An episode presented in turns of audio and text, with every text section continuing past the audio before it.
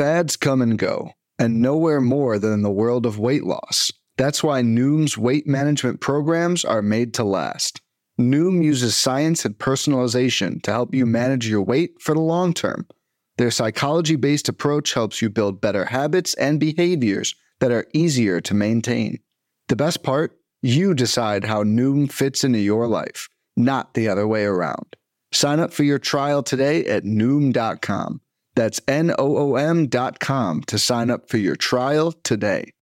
What is happening? Welcome to the Plus Pitch Podcast, your morning pitching podcast from pitchlist.com. My name is Nick Pollock. Today is August 19th. Happy Friday. And yes, we are going to talk about baseball. Do you have PL Plus? No, get out of here. This is just for PL Plus members. Thank you all so much for supporting what we do. Frankie Montas was the lead, and oh boy, has this been a journey since the beginning of July. Frankie Montas, 6 innings, 6 earned runs, 8 hits, 1 walk, 2 Ks. He had the whole shoulder soreness thing. He wasn't going long in games, and he gets dealt to the Yankees. Doesn't do well against the Cardinals, kind of does okay against the Red Sox, and this was terrible against the Toronto Blue Jays. But the good news, I will say, 90 plus pitches. Vlad Jr. hit a porch shot to right field.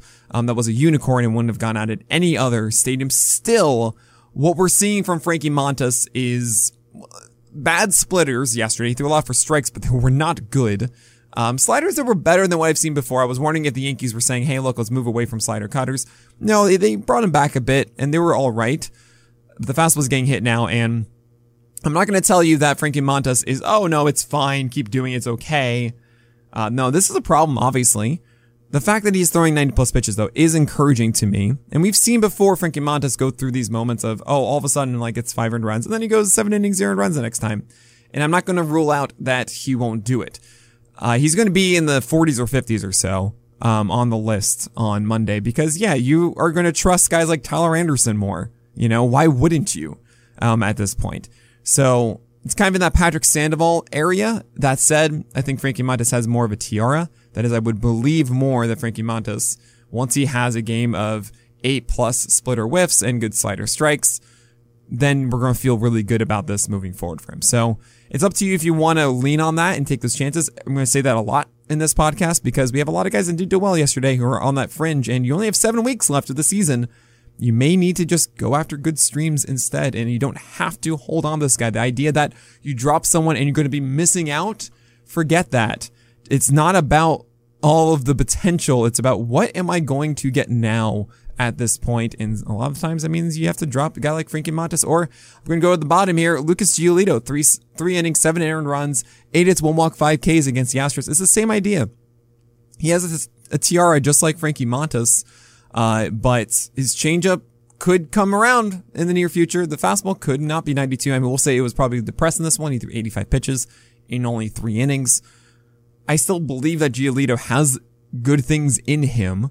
It's not clicking. And I think that could turn around as soon as the Orioles next week. But once again, you can't wait as long as you normally do in, say, April or May or something along those lines. Do what you need to do now. Go week by week, especially in your head-to-head leagues. Do not just sit on Giolito and all of a sudden lose your week because you needed another starter, so you didn't really want to start Giolito and you have this really uncomfortable nature. Look, if you drop Giolito or Montas and he does well the next start, it's all really about, did you benefit in the short term with the guy that you got instead? If yes, it doesn't matter what they do anymore. Just forget about it. I know it's emotional and you think about what ifs and stuff, but you got to let all that go. And I'm not saying you have to drop Giolito or Montas, but if that's the decision that you make, then you gotta be okay with that and move on. Okay, enough of that. Zach Gallen, positive stuff, 7 innings pitched, 7.1 actually, 0 runs forwards, 0 walks and 12 Ks, 17 whiffs and a 39% CSW. His curveball returned 10 over 26 whiffs, which is amazing. He got that curveball down a ton. His four-seamer had a 36% called strike rate, and we actually looked at Zach Gallen. I'm wearing my Gallen Gals shirt and drinking out of my Gallen Gals mug this morning. Yeah, go to shop.pitchlist.com. Anyway, Zach Gallen is throwing more changeups for strikes this year than last. Same thing with the cutter. That's really a huge deal here, even though I talk about the curveball and the fastball being the dominant ones. The fact that he's getting strikes with the other stuff too and not getting destroyed on that is a big deal. Good stuff. He gets the Royals next. That's lovely.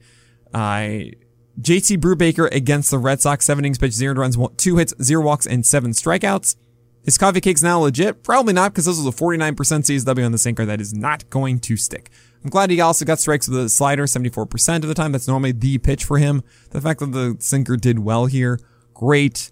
I don't know if he's going to do well against Atlanta. I'm not all of a sudden saying, oh no, now I'm in for Atlanta. I don't feel that's the way to go. Adam Wainwright got Rocky Road, did exactly what you wanted to, as I accidentally left him on my bench and I hate everything. 7 innings pitched, 0 runs, 3 hits, 0 walks, and a 7 Ks. He gets the Cubs next, and yeah, he should have a good schedule the rest of the way. Adrian Sampson, speaking of the Cubs, went against the Orioles, did well, 5.2 innings, 0 runs, 4 hits, 2 walks, and 6 Ks. Lovely to see that. I don't really think that his stuff is that good, though.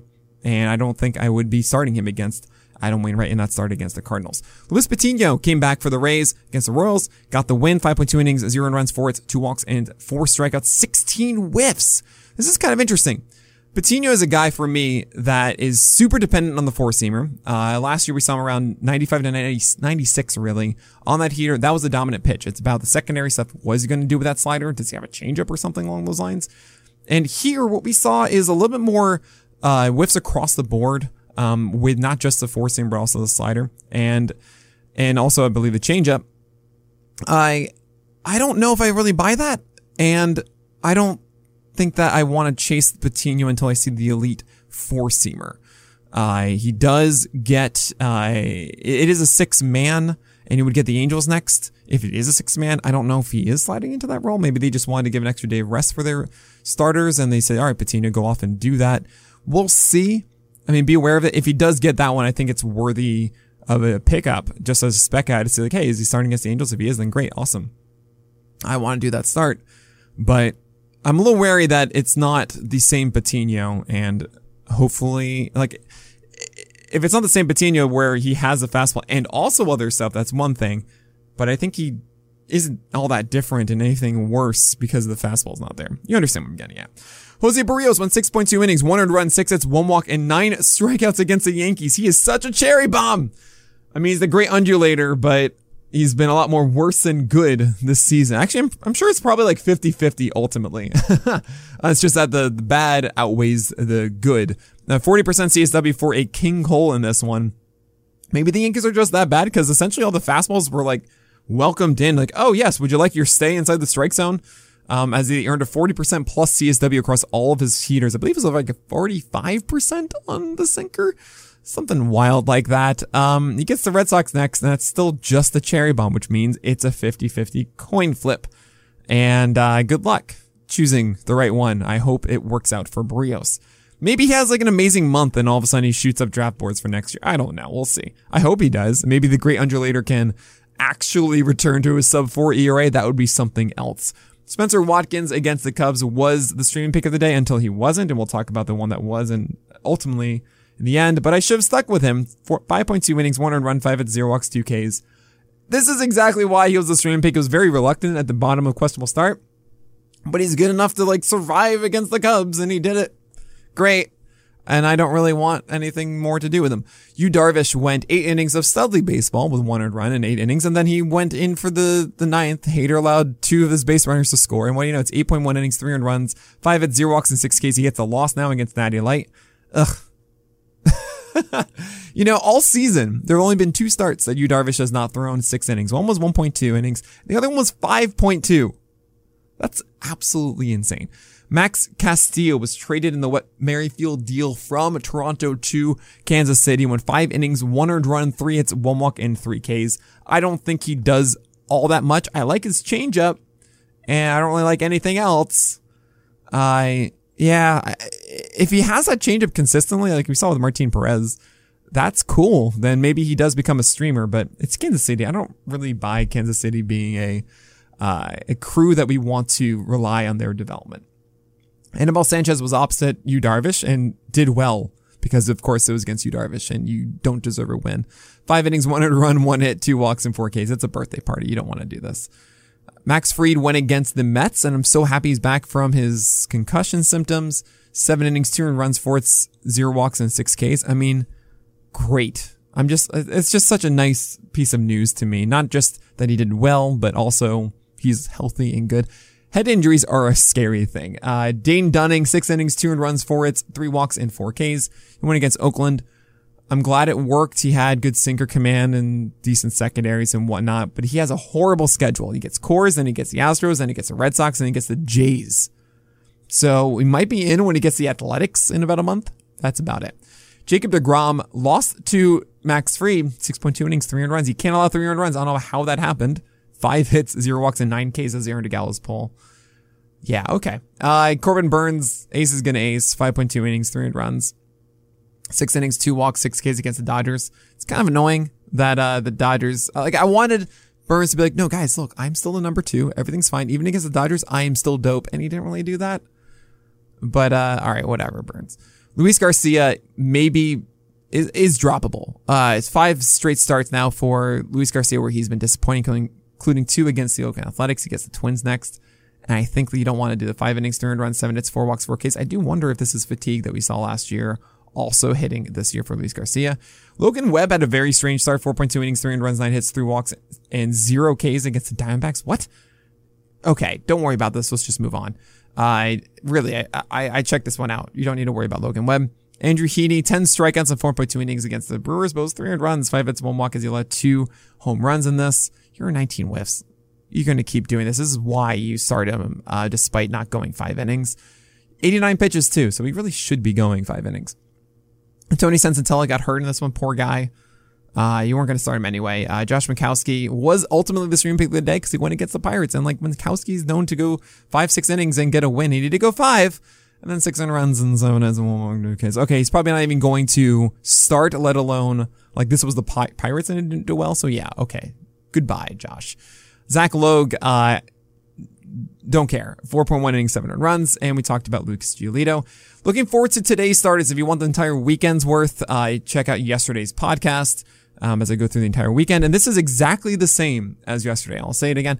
Shane McClanahan, Chris Bassett, Blake Snell, Aaron Nola, Lance Lynn, Tyler Anderson, Miles Mikolas are on that top tier. You had Tristan McKenzie, Kevin Gausman, Brady Singer, and Lance McCullers Jr. in that second tier. Questionable start tier is Patrick Sandoval and the stream pick of the day, Aaron Ashby. Those could considerably be in the probable start considering their good matchups of Sandoval against the Tigers and Ashby against the Cubs. Then you have Cole Irvin, Marco Gonzalez, Martin Perez, all Tobies against middling opponents. Martin Perez, though, against the Twins. That's why he's in the bottom. Then also the changeup wasn't as good last time. And Graham Ashcraft would be the backup streamer of the day against the Pittsburgh Pirates.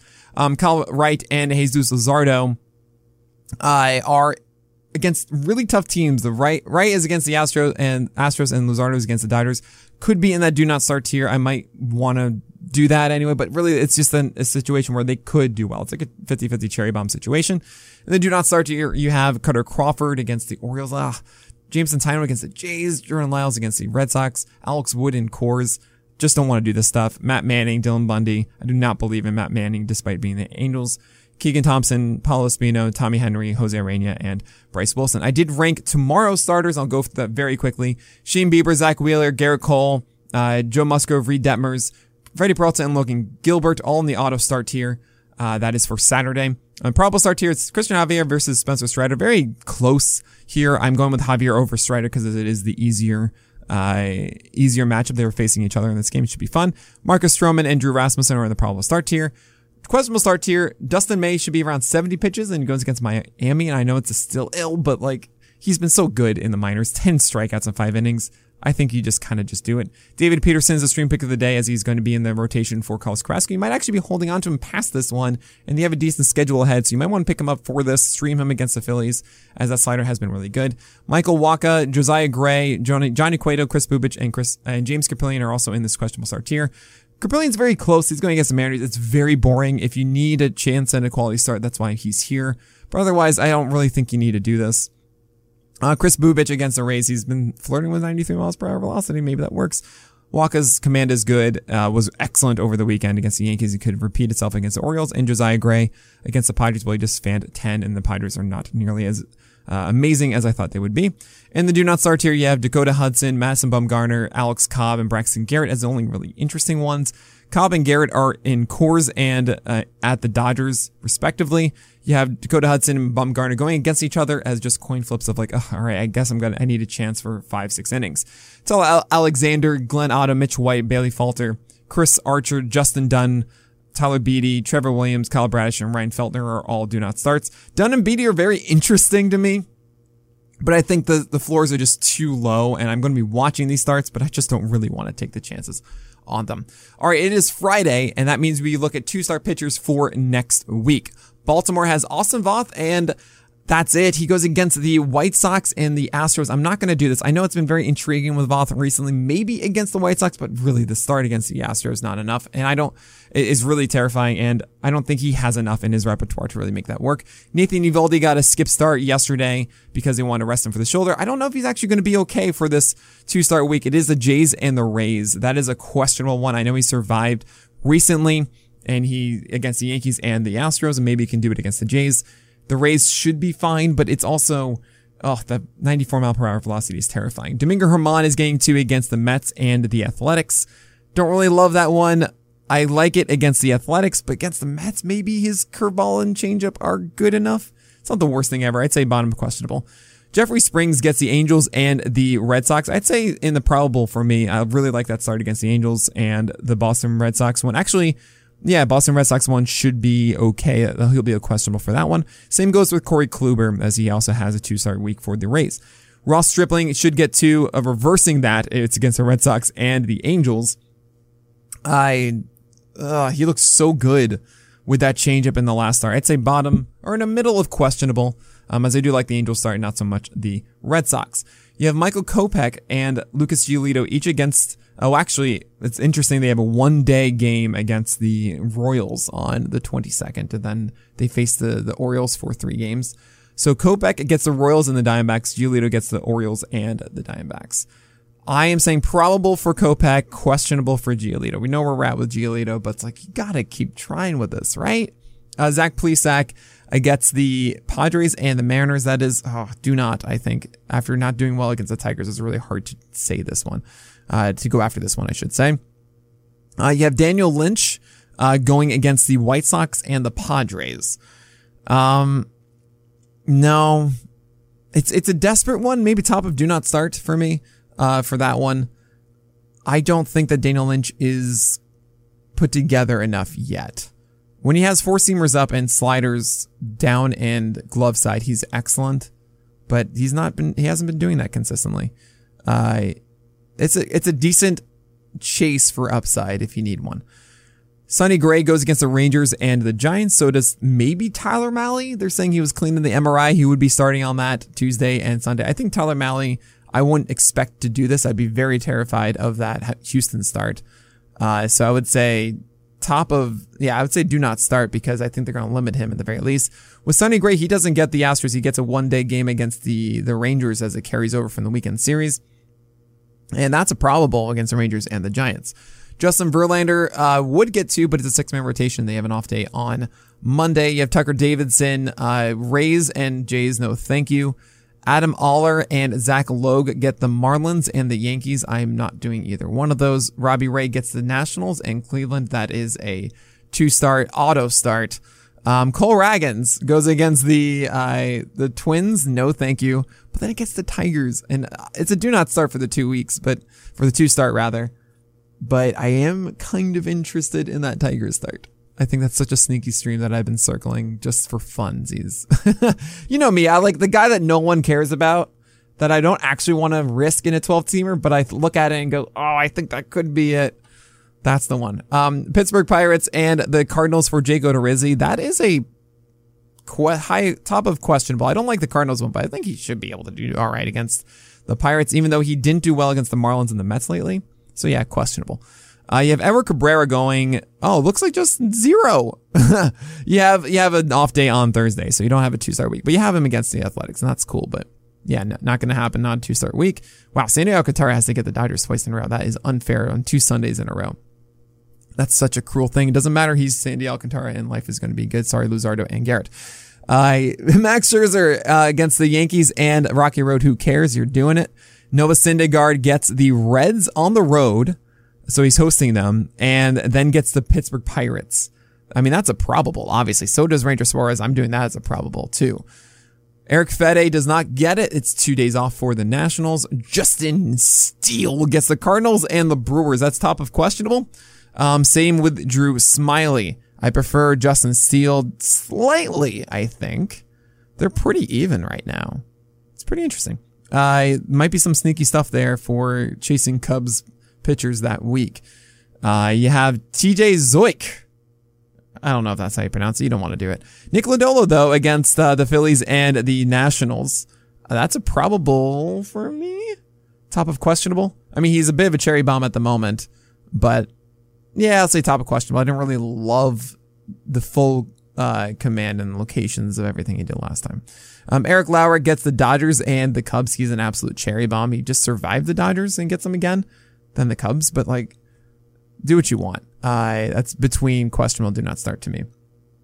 Mitch Keller does not get two starts because it is a six-man in Pittsburgh with Contreras there. Jordan Montgomery gets the Cubs in Atlanta, and yeah, that's a probable, easy. Same with Adam Wainwright. You have nothing for the Diamondbacks. You have Germán Marquez for the Rockies. No, thank you. That's in hosting Texas, then in New York against the Mets. Julio Urias gets the Brewers and the Marlins. Duh. You don't have any for the Padres. That's two starts. So 2 days off, and same for the Giants. But that's it for today. So I hope you enjoyed this podcast. Good luck this weekend. I'll be back on Monday. But that's it. So my name is Nick Pollock. May your BABIPs be low and your strikeouts high.